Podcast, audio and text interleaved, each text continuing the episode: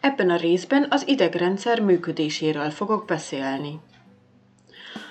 A környéki idegrendszer A környéki idegrendszert 12 pár agyideg, 31 pár gerincvelő ideg, érző és vegetatív mozgató idegdúcok alkotják. Az agyidegek az agyidegeket, az idegeket kötőszövetes hártyával körülvett idegrostok kötegei alkotják. A nagyobb idegeken belül lehet akár több külön elhatárolt kisebb idegrost köteg, amelyek között vérerek futnak. A 12 pár agyideg az agy alapjáról, az agytörzs területéről ered. Például az első a szaglóideg, a második a látóideg, a nyolcadik a halló és egyensúlyozó ideg, tizedik a bolygóideg, a legnagyobb paraszimpatikus kevert agyideg, a mellüleg, mellüreg és a felső hasüreg zsigereit idegzi be. Tisztán érző idegek az egyes, a kettes és a nyolcas. Tisztán mozgató ideget, a szemmozgató idegek, a hármas, a négyes és a hatos. A többi kevert ideg, azaz érző és mozgató rostokat egyaránt tartalmaznak. A tisztán érző agyidegek kivételével a legtöbb agyideg tartalmaz paraszimpatikus vegetatív idegrostokat is. A gerincvelő idegei 31 pár tartalmazzák az érző idegsejtek bevezető rostjait, a gerincvelői szomatikus mozgató, illetve központi vegetatív sejtek kivezető rostjait, a két gyökér egyesülésével jön létre a gerincvelői ideg, ami kevert ideg. Gerincvelő szelvényezettségét a belőle kilépő 31 pár gerincvelői ideg mutatja. Az egyes gerincvelői idegek szelvényezett lefutásának megfelelően testünk szelvényezetten szerveződik, idegződik be. Az idegdútok. A környéki idegrendszerhez tartozó idegsejtcsoportosulások, amelyek lehetnek érződúcok, ilyenek a csigolya közti dúcok, bennük pseudo-unipoláris érző neuronokkal, illetve vegetatív mozgatódúcok, melyekben vegetatív mozgató neuronok találhatók. A vegetatív mozgató dúcok funkciójuk és elhelyezkedésük szerint tartozhatnak a szimpatikus idegrendszerhez, ilyenkor a gerincvelő két oldalán, illetve a szervek közelében találhatók, illetve a paraszimpatikus idegrendszerhez, ekkor a beidegzett szerv falánban vannak. A vegetatív autonóm idegrendszer az idegrendszer azon működő része, amely az akaratunktól független szabályozza, autonóm módon összehangolja a belső szervek működését. Szerepe az állandóan változó körülmények között a szervezet homeosztázisának fenntartása. A zsigerek, mirigyek, simaizmok reflex működésén alapuló irányító rendszer, vegetatív reflexek kiváltója. Feladatai Vérkeringési rendszer, szív, erek, vérnyomás szabályzása, légző működések irányítása, táplálkozással, emésztéssel kapcsolatos működések összehangolása, kiválasztás, húgyhólyag működésének irányítása, só- és vízháztartás szabályozása, szexuális reflexek működtetése, hőszabályozás lebonyolítása, szem belső izmainak mozgatása, pupilla reflex és akkomodáció, hormonális rendszer egy része, mellékvesevelő, közvetlenül agyalapi mirigy és azon keresztül egyéb mirigyek működésének szabályozása. A vegetatív központok Emeletszerűen szerveződnek, azaz a gerincvelői és a nyúltagyi elsődleges központokat a hídi és a középagyi másodrendű központok szabályozzák. Ezen felül az egész vegetatív rendszer működését hipotalamikus, illetve nagyagyi limbikus rendszer központok hangolják össze. A gerincvelő oldalsó szarvában elhelyezkedő központi vegetatív neuronok irányítják a székletürítést, vizeletürítést, bélműködéseket, az erekció-ejakuláció reflexek működését. Az agytörzsi hálózatos állományban a keringés, légzés, vitális központok a nyúlt velőben, köhögés, tüszentés, nyelés, hányás, nyálelválasztás, nyálkahártya reflexek a nyúlt velőben, a szem alkalmazkodásának pupillareflex akkomodáció, reflex központjai találhatók a középagyban. A hipotalamusz táplálkozás, folyadékfelvétel, ozmoreguláció, hőszabályozás, hormonális rendszer központjai helyezkednek el itt. A nagy agy integráló szerv központjai főleg a limbikus rendszer területén találhatók. A környéki része. Idegek, vegetatív rostot is tartalmazó gerincvelői idegek a nyaki szakasz kivételével, vegetatív rostot is tartalmazó agyidegek. Mozgató neuronokat tartalmazó dúcok lehetnek közvetlenül a gerincvelő mellett, mint például a szimpatikus határlánc dúcai, vagy a szervek előtt, illetve azok falában, mint például a paraszimpatikus rendszer dúcai. Receptorok. belső szervek, belek, erek tüdőfalában, vagy maga a központ a receptor, az agytörzsben például a széndiokszidra érzékeny légzőközpont, vagy a hipotalamuszban a vér ozmotikus koncentrációjára érzékeny szomjúságközpont.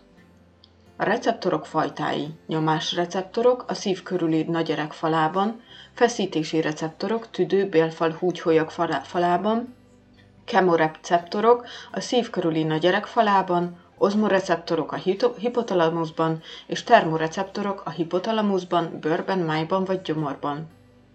A végrehajtók vagy célszervek, a bőr, belső szervek azok sima izmai, illetve mirigyei és a szívizom. A gerincvelő vegetatív reflexei. A gerincvelő által végrehajtott, de felső szabályozója a hipotalamusz. Ilyen például a hólyag és végbél ürítő reflex, az erekció, ejakuláció szabályozása, illetve a bélmozgások működtetése. A bevezető szár ugyanolyan, mint a szomatikus reflexek esetén, a csigolya közti ducokban található érzőideg sejtek nyúlványai vezetik be az ingerületet a hátsó gyökéren keresztül. Központja a gerincvelő oldasú szarvában van. A kilépő vegetatív rostok a melső gyökéren keresztül hagyják el a gerincvelőt, majd gerincvelő idegekben futnak a szervekhez. A mozgató neuronok vegetatív tucban találhatók. A szimpatikus idegrendszer. Általában a szervezet általános aktivitását fokozza, az erőtartalékait mozgósítja, testünket készenléti állapotba hozza. Felkészíti a szerveket a nagyobb terhelések elviselésére. A stressz elmélet szerint a stressz hatások, erőfeszítések és megpróbáltatások olyan fiziológiás változásokat okoznak a szervezetben, amelyek mindig azonos jellegűek, függetlenül attól, hogy mi volt a kiváltó ok. A követ különböző megterhelő ingerekre a szervezet azonos módon reagál, úgynevezett szimpatikus túlsúly alakul ki, amely tónusos jellegű az egész szervezetre kiterjed. E megváltozott fiziológiás állapotot Kennemféle vészreakciónak nevezzük. A szimpatikus hatást közvetítő idegrostok a gerincvelő hát ágyéki szakaszán lépnek ki a központi idegrendszerből. Szimpatikus vegetatív mozgatódúcok a gerincvelő két oldalán találhatók. A Kennemféle vészreakció során a mellékvesevelőből az adrenalin, a noradrenalin felszabadulás fokozódik, a légzés gyorsul, a légutak tágulnak, a vázizmok erei tágulnak, a vérnyomás és szívfrekvencia nő, a vércukorszint emelkedik, a máj glikogén lebontása nő, a lebontó folyamatok túlsúlyba kerülnek, a fűtőközpont aktivitása nő, a bőr erei szűkülnek, a pupilla tágul, a bélműködés elválasztás perisztaltika csökken, a bélcső erei szűkülnek. A paraszimpatikus idegrendszer. A szervezet pihenését, regenerációját, energiakészletének feltöltését segíti. Visszaállítás. Hatása kevésbé tónusos, mint a szimpatikus idegrendszeré, inkább helyi jellegű. Hatásában közmegyre működő idegrostok, részben az agyidegek, például tizedik ideg, részben keresztcsontig gerincvelői idegek útján lépnek ki. A paraszimpatikus vegetatív dúcok többnyire a beidegzett szerv falában találhatók. Paraszimpatikus funkciók ürítés, hányás, székelés, vizelés, bélműködés serkentése, emésztőnedvek elválasztásának serkentése, bélmozgások fokozása, felépítő folyamatok túlsúlyának elősegítése, közelnézéshez akkomodáció, hűtőközpont működésének fokozódása, erekció. Minden belső szervünk kettős beidegződésű, vagyis szimpatikus és paraszimpatikus rostokat egyaránt kap, kivéve a mellékvesevelőt, amely kizárólag a szimpatikus idegrendszerhez tartozik, mivel tulajdonképpen nem más, mint módosult szimpatikus dúc, benne átalakult nyúlványaikat vesztett idegsejtek találhatók. A kétféle hatás arányát a hipotalamuszban található magvak hangolják össze. A szimpatikus hatás összefoglalva. Központja hipotalamusz, a szív teljesítménye fokozódik, a koszorú, koszorú erek tágulnak, vernyomás emelkedik, légzésszám fokozódik, hörgőcskék tágulnak, emésztőszervek lassulnak, vércukorszint emelkedik, pupilla tágul, bőrerek szűkülnek, fűtőhatás. A paraszimpatikus hatás összefoglalva Központja a hipotalamusz, a szív teljesítménye csökken, a koszorú erek szűkülnek, a vérnyomás csökken, a légzése szám lassul, a hörgőcskék szűkülnek, az emésztőszervek fokozódnak, vércukorszint csökken, a pupilla szűkül és a bőrerek tágulnak, hűtőhatás. A limbikus rendszer. A talamuszok körüli, főleg a nagyagyhoz tartozó ősi magcsoportok, illetve kérek részletek, homlok, illetve halánték lebbeny alkotják. A legfelső vegetatív szabályozó rendszer. Részei a mandulamag, a hipokampusz, illetve a hipotalamusz egyesek szerint. A vegetatív idegrendszer legfelső központja a vegetatív és a szomatikus idegi szabályozás összehangolója. A limbikus rendszer alapvető szerepet tölt be a magatartás szabályozásában. Ezen belül érzelmek, emóciók, félelem, szorongás, aggódás, indulatok, mint dű, akarati élet, motivációk, illetve szociális interakciók szabályzásában, szervezésében. Szerepe van továbbá az érzelmi reakciókhoz kapcsolódó tanulási folyamatokban, például operáns tanulás, jutalomkereső magatartás kialakulásában. Hosszú távú memória kialakulásában alapvető fontosságú. A stressz a stressz folyamatos feszültség, mely rendszerint negatív ingerekre adott tartós válaszreakció a szervezet részéről. A tartósan fennálló stressz akár komoly egészségkárosodást is eredményezhet, mivel gyengíti a szervezet ellenálló képességét, folyamatos megterhelést jelent. A szervezetünk működésének a megváltozásáért részben idegi, szimpatikus idegrendszer, részben hormonális mechanizmusok felelősek. Kiváltó okok a felgyorsult életvitellel kapcsolatos mindennapi események, például tömegközlekedés, munkavégzés, stb., az egyén életének nagyobb fordulatai, vizsgák, költözés, állásváltoztatás, elbocsátás, betegség, egy személy halála, stb., belső konfliktusok, például párkapcsolati problémák, elfolytott érzelmek, gondolatok, vágyak okozta belső feszültség, vagy háborúk és katasztrófák. Típusai az akut, hirtelen elő, előállt stressz helyzetben, illetve krónikus stressz, tartós, hosszabb ideig fennálló terhelés hatására alakulhat ki. Tünetek megnyilvánulásának hátterében részben fiziológiás, részben érzelmi történések állnak. A stressz általános tünetei.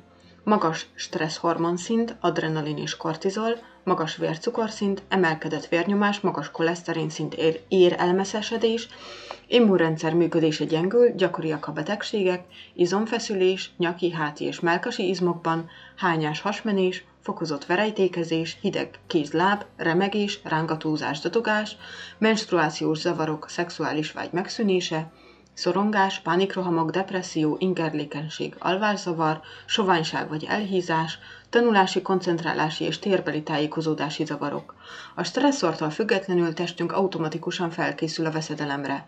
A stressz okoz, okozta tünetek hasonlóak a kelőnféle vészreakcióhoz.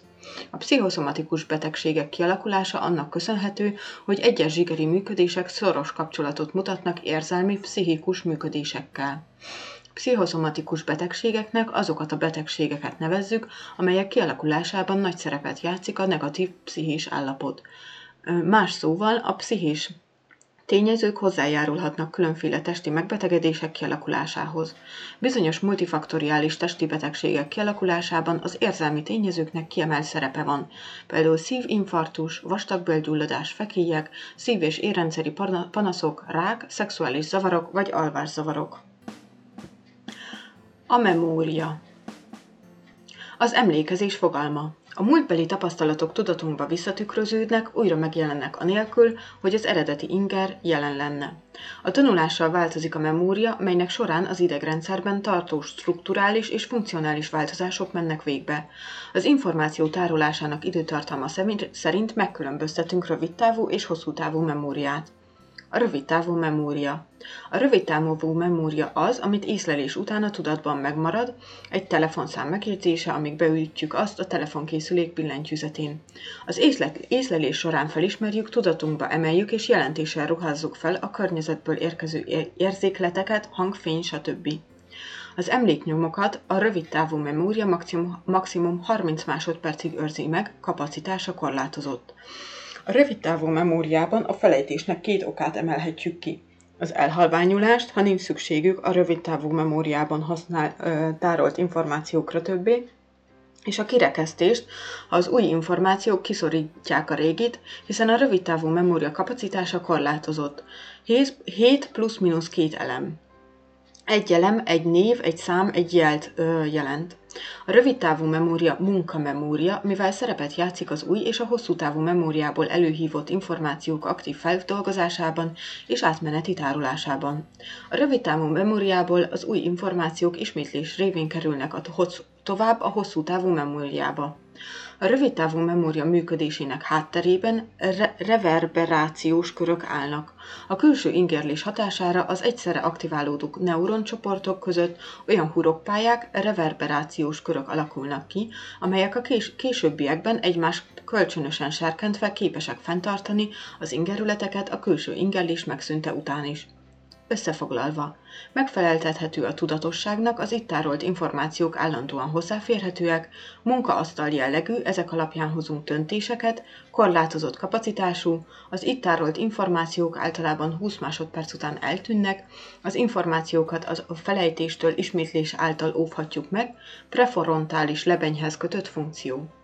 A hosszú távú emlékezet. Az összes tárolt információt őrizzük itt. A hosszú távú emlékezet információit elsősorban jelentésük alapján tárolja. A felejtés oka a tárolás közben fellépő veszteség, illetve az előhívási hiba következménye.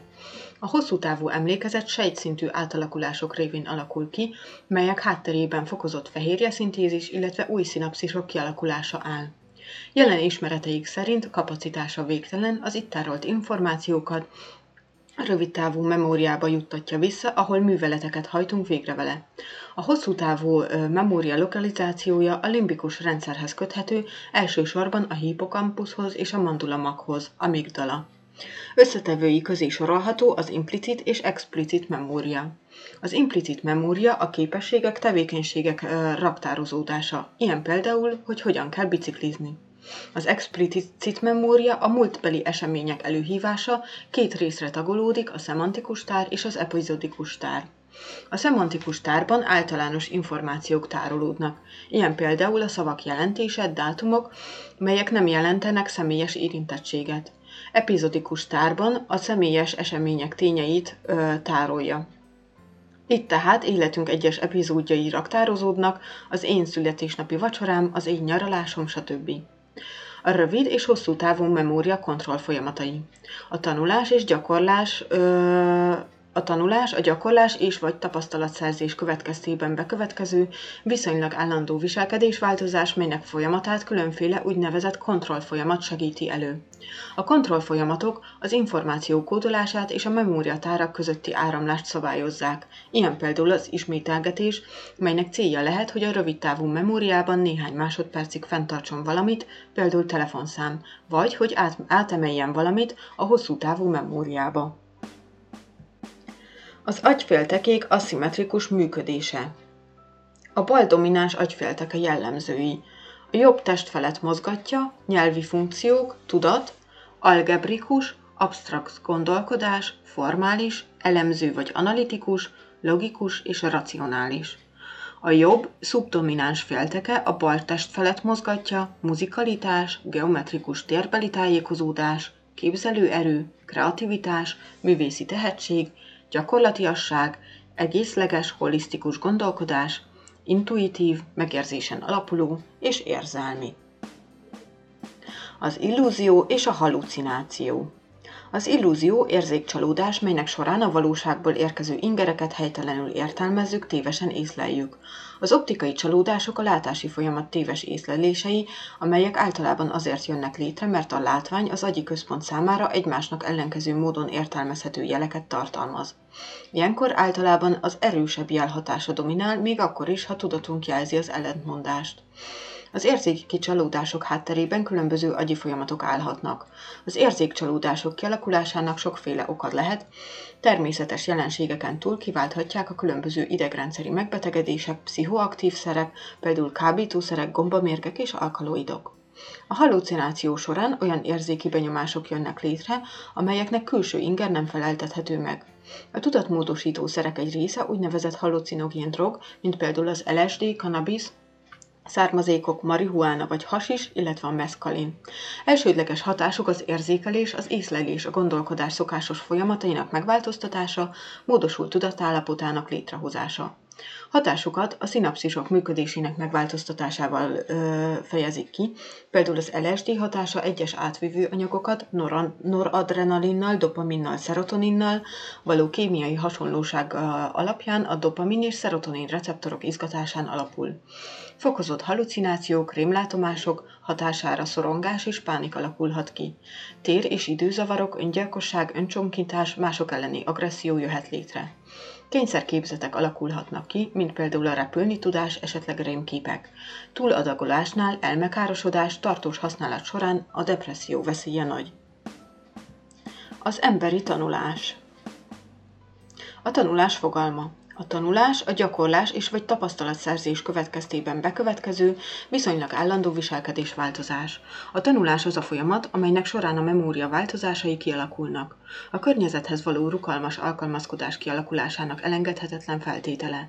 A tanulás során szerzett tapasztalatok révén személyiségünk fejlődik, változik. Az emberi tanulás formái.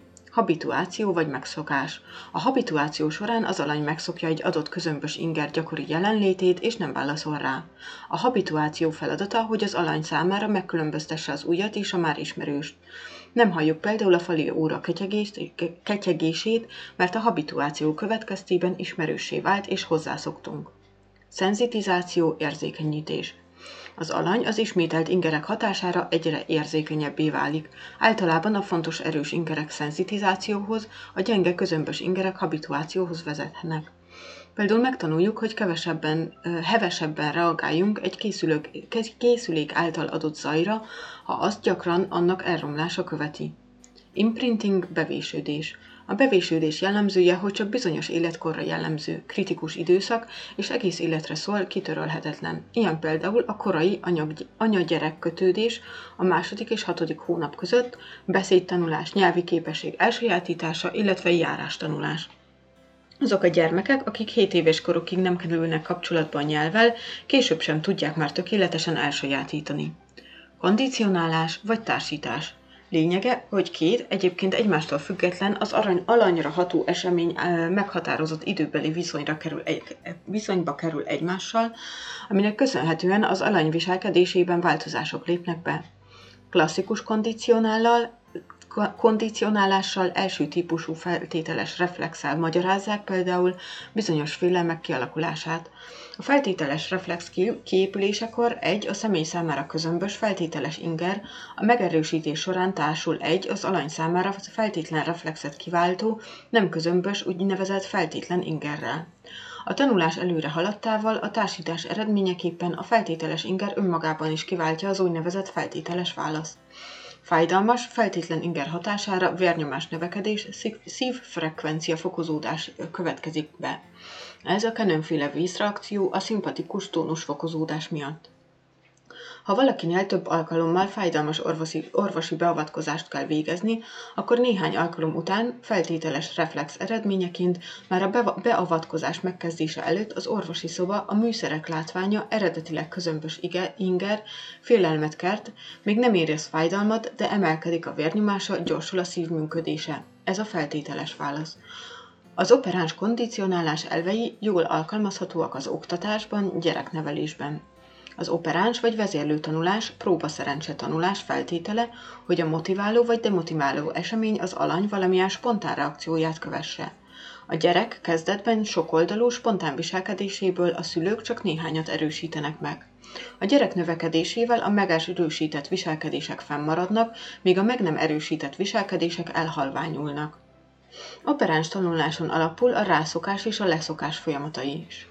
A pszichoaktív szerek, dohány, alkohol, kábító és serkentő hatású drogok vagy halucinogének fogyasztása azért is válhat szokássá, mert pozitív megerősítő hatásúak. Kedvező hatást gyakorolhatnak a közérzetre, kellemes érzelmi állapotot idézhetnek elő.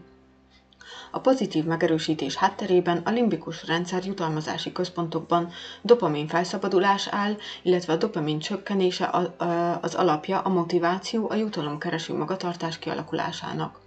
A drogokról való leszokás egyik lehetősége olyan hatóanyag szedése, amelynek önálló hatása nincs, de droggal együtt alkalmazva rossz közérzetet okoz. Érdekes probléma, hogy a patkány hogyan, használja, hogyan találja meg bonyolult útvesztőkben az utat. A bonyolult labirintusokban haladó patkány nem jobbra és balra fordulások sorozatát tanulja meg, hanem egy mentális térképet alakít ki, melyet operáns tanulással sajátít el. Komplex tanulás a belátásos tanulás.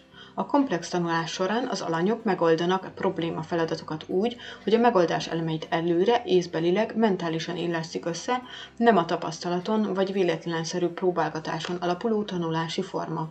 Ilyen például, amikor egy kisgyerek rájön, hogy a magasan levő tárgyat elérheti, ha egymásra rakott mesekönyvekre áll fel. A szociális tanulás. Minden olyan tanulás, amely révén bekövetkező viselkedésváltozás társas kölcsönhatások következtében alakul ki, szociális tanulásnak nevezzük. A szociális tanulás a szocializáció folyamatában ér- értelmezhető. Az a folyamat, amely által az egyének olyan tudásra, képességekre tesznek szert, amely alkalmassá teszi őket arra, hogy különböző csoportoknak és társadalomnak többé-kevésbé hasznos tagjává váljanak. A szocializációt tehát felfoghatjuk úgy is, mint a személyiség fejlődésének társadalmi vetületét. A szociális tanulás formája például az utánzás, a szociális tanulás legemellemébb formája. Az anyanyelvünk elsajátítása és utánzáson alapszik a kritikus időszakban. A fejlődés során a leghamarabb az utánzás jelenik meg. Az emberi viselkedés evolúciós, genetikai, illetve öröklött kulturális alapjai. Az öröklött magatartási elemek hátterében többek között feltételen reflexek is állnak. A bőr eredetű védekező reflexek, az izom eredetű testtartási reflexek, a szemhéjzáró reflex, táplálkozással kapcsolatos elválasztási, illetve motorikus reflexek, a szopóreflex, ha az éhes gyerek arcá, arcát megérintik, az érintés irányába fordítja fejét, és az őt megérintő emlőt kezdi szopni. A különböző érzelmeket kísérő arckifejezések, mimika is öröklöttek. A mosoly kultúrától függetlenül minden csecsemőre jellemző, a süketen és a vakon születettekre is. Az érzelmekre utaló arckifejezések a környező emberekre irányuló fontos kommunikációs jelzések. Lehetnek figyelmeztető hatásúak, például az undor, düh, düh kifejeződése másokat eltávolodásra késztet, Tájékoztató, tevékenységet összehangoló szerepűek, például az öröm, a félelem arckifejezése a társas kapcsolatokban a másik magatartását szabályozza, agresszió megnyilvánulásának formái, például fenyegető testtartás, megfeszített vál, kidomborodó melkas, határozott léptek vagy dühös arckifejezés, illetve agresszió kivédésére irányozó, irányuló mozgásmintázatok, például szemkontaktus kerülése, elfordulás. Örökletes tényező az ember kiemelkedően erős szociális vonzódása fajtásaihoz. Ez a szociális vonzódás az alapja a csoportképződésnek. Ha egy csoport kultúrájában olyan mechanizmusok működnek, melyek csökkentik a csoport tagjai viselkedési különbségeit, de egyben növelik a csoportok közötti különbségeket, akkor működhet a csoportszelekció. A vadászó gyűjtögető társadalmakban már léteztek ilyen kulturális mechanizmusok. Az egalitáriánis csoportkultúrák jelentősen csökkentik az egyének, egyének csoporton belüli rivalizációját, valamint szigorúan büntetik az önzetlenség egy esetleges kihasználóit. Csökkentik a csoporton belüli individuális különbségeket, és ennek megfelelően a csoporton belüli versengést, egyidejűleg növelik a csoportok közötti különbségeket és a csoportok rivalizációját, tehát kialakulhatnak a valódi csoportszelekció feltételei az emberi egyedek viselkedését nagyban befolyásolják és elérhetővé teszik kulturális hagyományaik. A kultúra mindazon ismeretek, értékek, reflexek, viselkedési modellek és sémák, szokások és hiedelmek összessége, amelyeket az egyén az őt felnevelő közegben a szocializáció során részint megfigyelhető, részint észrevétlen módon elsajátít mint például vallási szokások, hagyomány, morál, etika, gondolkodásmód, eszmék, ideák, filozófia, stb., társadalmi sajátságok, mint jogrendszer, társadalmi szerkezet, stb., külsőségek, viselkedési szokások, öltözködés, gesztusok, divat, ízlés, stb., nevelés és munkamegosztás.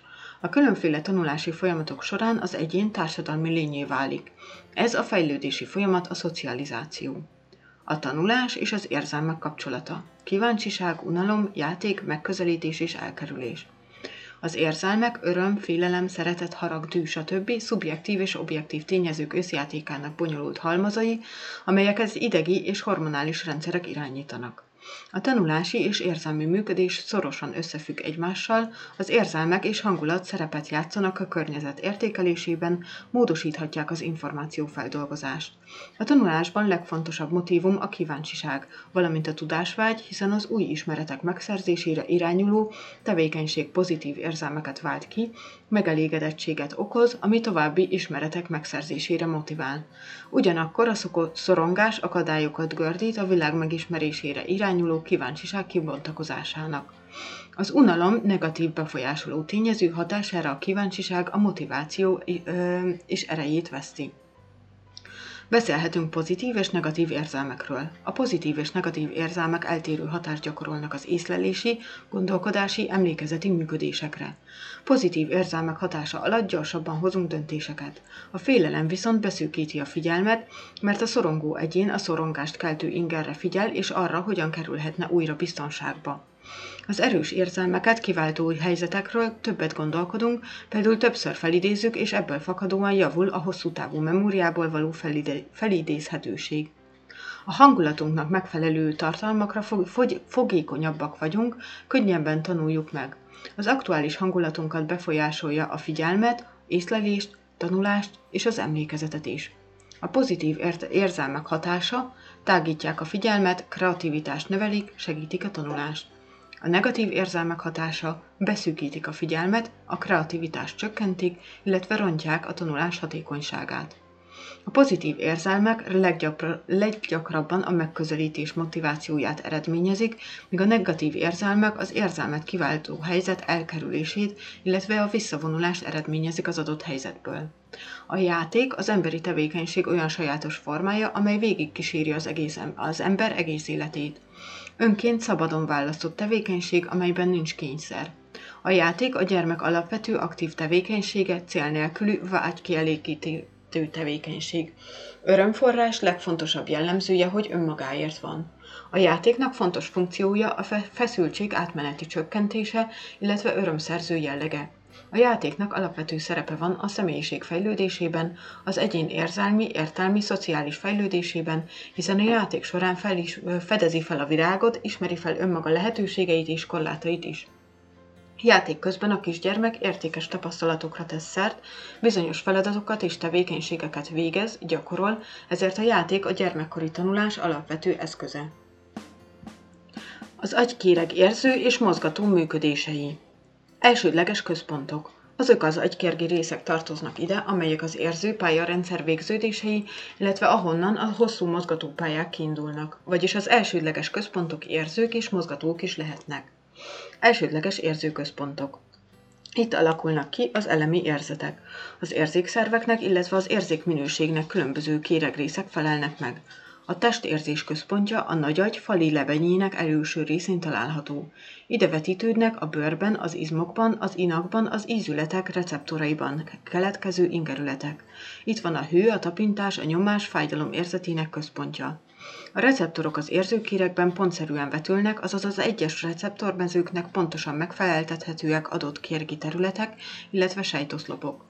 Az érzékenyebb sejtrészekhez, például az ujjakhoz és ajkakhoz, ahol nagyobb a receptorok sűrűsége, nagyobb agykérgi területek is tartoznak.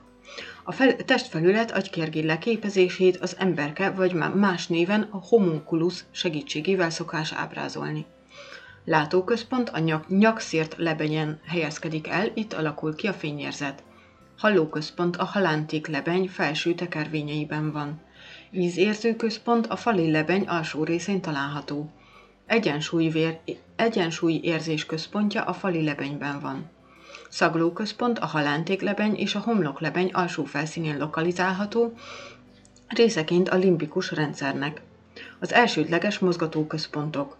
Az elsődleges mozgató központok a homloklebeny hátulsó részén találhatók, innen indul ki a piramis pálya. A mozgató zónán belül elkülöníthetők az egyes testrészeknek és izomcsoportoknak megfelelő központok. Pontszerű vetülés. Az egyes izomcsoportoknak megfelelő központok kiterjedése a hozzájuk tartozó izmok mozgatásának, mozgásának kifinomultságával áll arányban. Például a nyelv vagy az ujjak kérgi központjai nagy kiterjedésűek, a törzs központjai viszonylag kicsinyek. Az agykéreg másodlagos központjai. Olyan vetületei ezek az agykéregnek, amelyek nem állnak közvetlen összeköttetésben a perifériával. Az elsődleges központok körül találhatók. Az ide tartozó kéregrészek az elsődleges központokkal és egymással vannak kapcsolatban. Itt is megkülönböztethetünk másodlagos érző és másodlagos mozgató központokat, attól függően, hogy milyen elsődleges központtal állnak kapcsolatban. A másodlagos érzőközpontok. Azokat az érzeteket dolgozzák fel, amelyek az elsődleges érzőközpontokban keletkeznek. Ezekhez a területekhez kapcsolhatók az észlelési folyamatok, itt tudatosulnak, illetve kapnak jelentést a különböző ingerek, például arcfelismerés. A látóközpont. Színeket, alakokat, formákat itt észleljük és ismerjük fel. Sérülésekor a beteg lát, de a látottakat nem ismeri fel. Ide tartozik az olvasásközpont, melynek sérülésekor a beteg nem ismeri fel az olvasott szavakat. A hallóközpont. Itt történik az akusztikus ingerek észlelése. Ennek része a beszédértő központ. Ennek hátsó két harmadát a Wernicke mezőnek nevezzük. Előső harmada a zenei hallás központja. Sérülésekor a beteg hangokat hall, de azokat nem ismeri fel. A másodlagos mozgatóközpontok szervezik rendezetté a mozgásokat. A beszédmozgatóközpont a beszéd összehangolt mozgásaiért felelős terület, melyet Broca mezőnek is nevezünk, a bal agyféltekében van.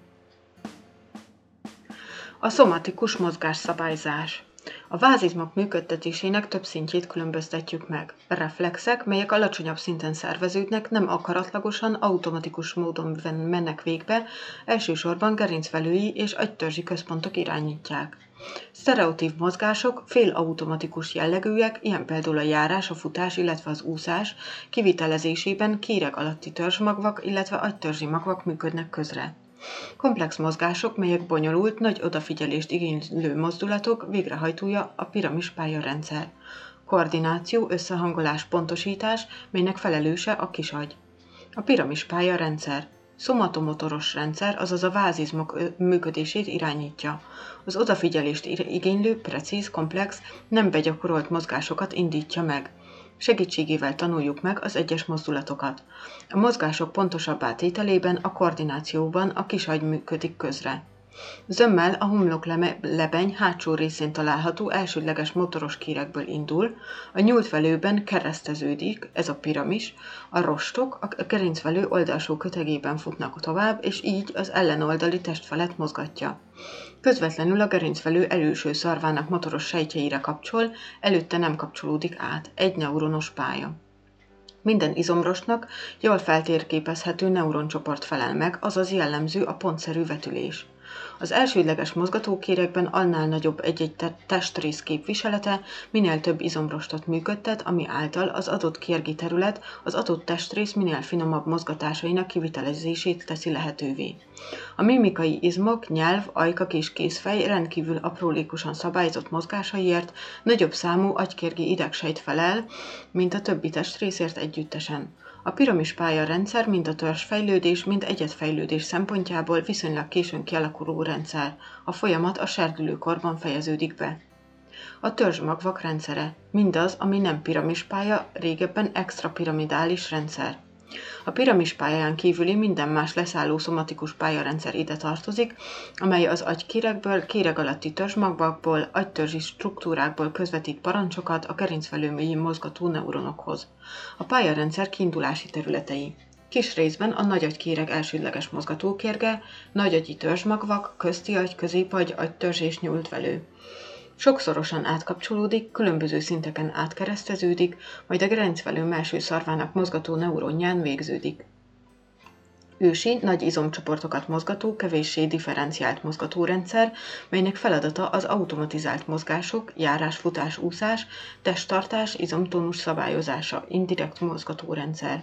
Segítségével történik a már megtanult, automatikussá vált mozgások kivitelezése. Megadja a mozgások érzelmi, hangulati komponenseit, gesztusok, mimika, egyéni jellegzetességeit. Feladata az automatikus elhárító, védekező, támadó mozgások szervezése. Törzsfejlődéstanilag az ősibb, az egyetfejlődés szintjén korábban megjelenő pályarendszer. A központi idegrendszeri do- dopaminhiány miatt kialakuló Parkinson-kor elsősorban e rendszer funkciózavarai Tünetei a tremor vagy remegés, amely nyugalmi helyzetben a kezeken és az ajkakon jelentkezik. Rigiditás vagy izommerevség, amely a hajlító és feszítő izmok egyidejű tónusfokozódása következtében kialakuló izommerevség, továbbá a mimikai izmok merevsége miatt az arc is kifejez, kifejezéstelenné válik. Bradikinézis vagy meglassulás, mivel az akaratlagos mozgások lelassulnak, az eltervezett mozdulatsor végrehajtása nehézségekbe ütközik.